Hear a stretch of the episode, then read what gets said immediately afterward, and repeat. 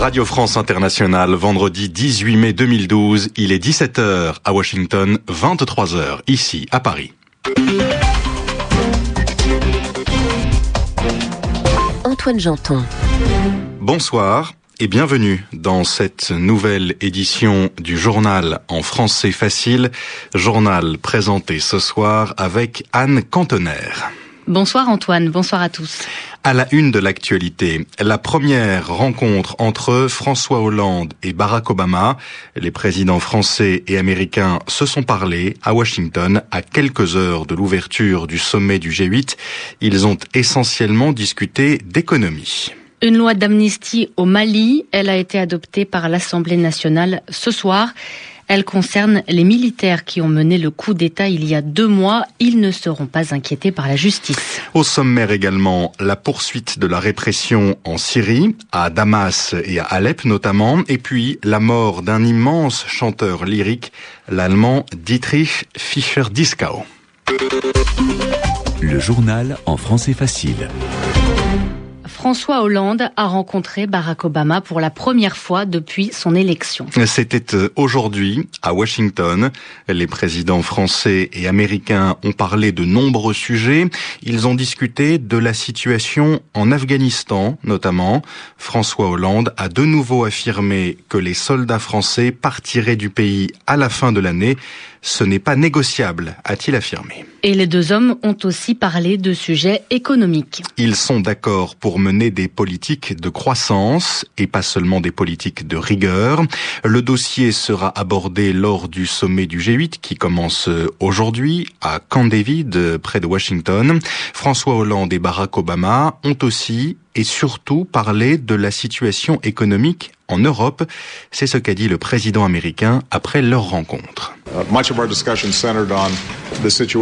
La plupart de nos discussions concernaient la zone euro. Le président Hollande et moi, nous sommes d'accord pour dire qu'il s'agit d'un problème d'une extraordinaire importance, non seulement pour les gens en Europe, mais aussi pour l'économie mondiale. Et nous sommes impatients de discuter avec les autres dirigeants du G8 afin de trouver une approche responsable alliant solidité budgétaire et forte croissance. Barack Obama, le président américain. Cette réunion du G8 se terminera demain, samedi. Il y sera question également de la situation en Grèce. Un projet de loi d'amnistie a été adopté au Mali ce soir. Ce texte concerne les auteurs du coup d'État du 22 mars dernier. Autrement dit, ces militaires ne seront pas poursuivis en justice. Ce projet de loi a été approuvé par l'Assemblée nationale. RFI Bamako, Serge Daniel. C'est une amnistie totale que les députés maliens ont voté en faveur des militaires qui ont fait le coup d'État du 22 mars dernier et de tous ceux qui leur ont apporté un concours. En clair, tous ne peuvent en aucun cas être poursuivis pour les faits commis. Ces faits sont soulignés dans un document de l'Assemblée nationale.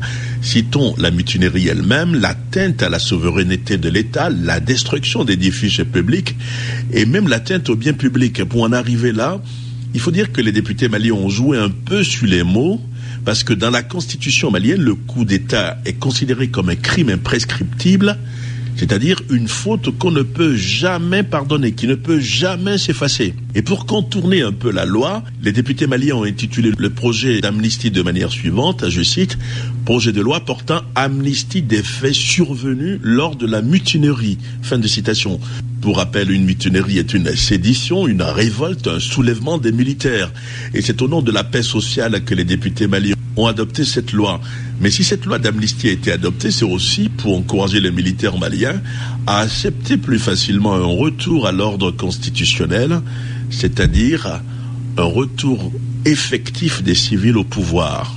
Serge Daniel Bamako, RFI. Et avant euh, d'entrer en vigueur, avant d'être appliqué, ce projet de loi doit être euh, approuvé par le président par intérim euh, du Mali. La répression a continué aujourd'hui en Syrie. Des membres des forces de l'ordre ont tiré sur des manifestants.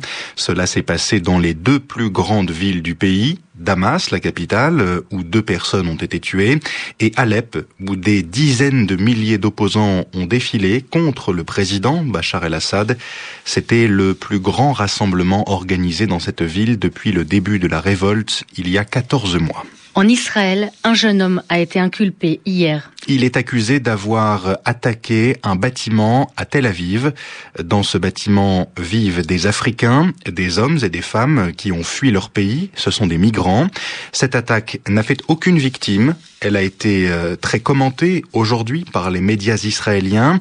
Elle montre qu'il y a beaucoup de tensions entre quelques habitants de Tel Aviv et ces immigrés. À Jérusalem, pour RFI, Nicolas Falaise. Deux viols en trois semaines imputés à des migrants africains et l'arrestation d'un jeune Israélien du sud de Tel Aviv soupçonné d'avoir jeté plusieurs cocktails Molotov sur des maisons où vivent des Africains, dont des enfants. Selon l'acte d'accusation, c'est un miracle si personne n'a perdu la vie. Ces violences mettent en évidence une situation explosive. Les migrants originaires d'Érythrée ou du Soudan pour la plupart échouent dans les quartiers populaires de Tel Aviv, déjà ravagés par le chômage et la pauvreté. Les autorités israéliennes estiment qu'environ 350 000 migrants africains vivent dans le pays. Chaque semaine, ils sont plusieurs centaines à passer clandestinement la frontière à pied après avoir traversé le Sinaï égyptien via des réseaux de trafic d'êtres humains. Soudanais et érythréens obtiennent généralement le statut de demandeurs d'asile, ce qui interdit leur expulsion mais ne leur donne pas le droit de travailler, ce qui entretient leur précarité.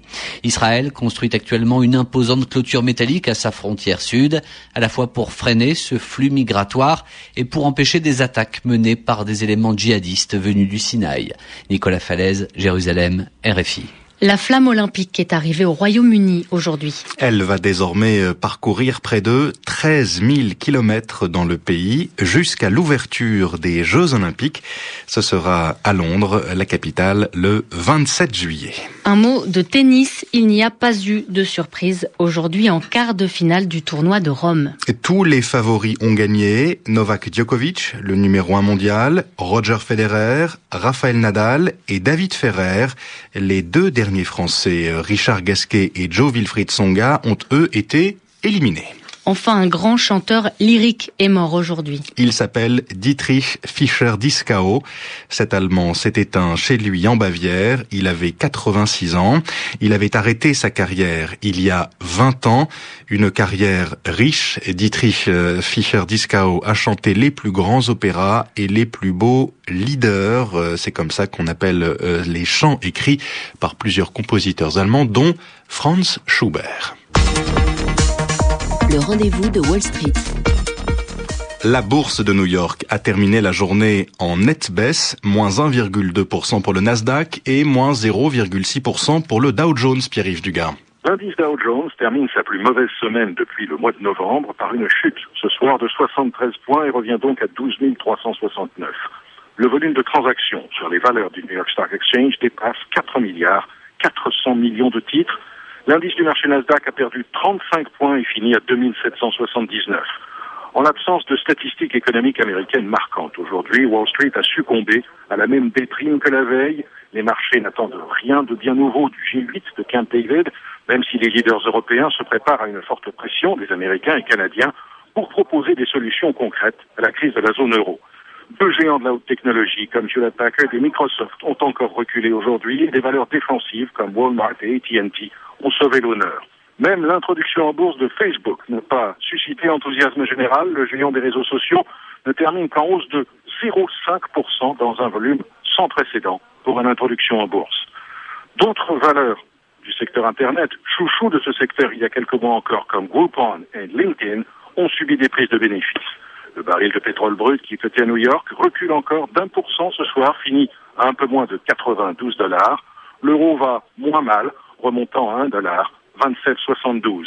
Sur les autres marchés de matières premières, le contrat de coton gagne 1,8%, le contrat de café chute de 0,5% et le contrat de cacao rebondit de 2,2%.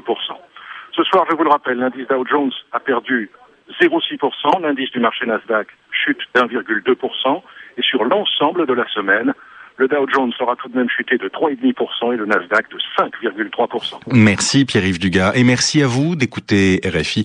Il est 21h10 temps universel.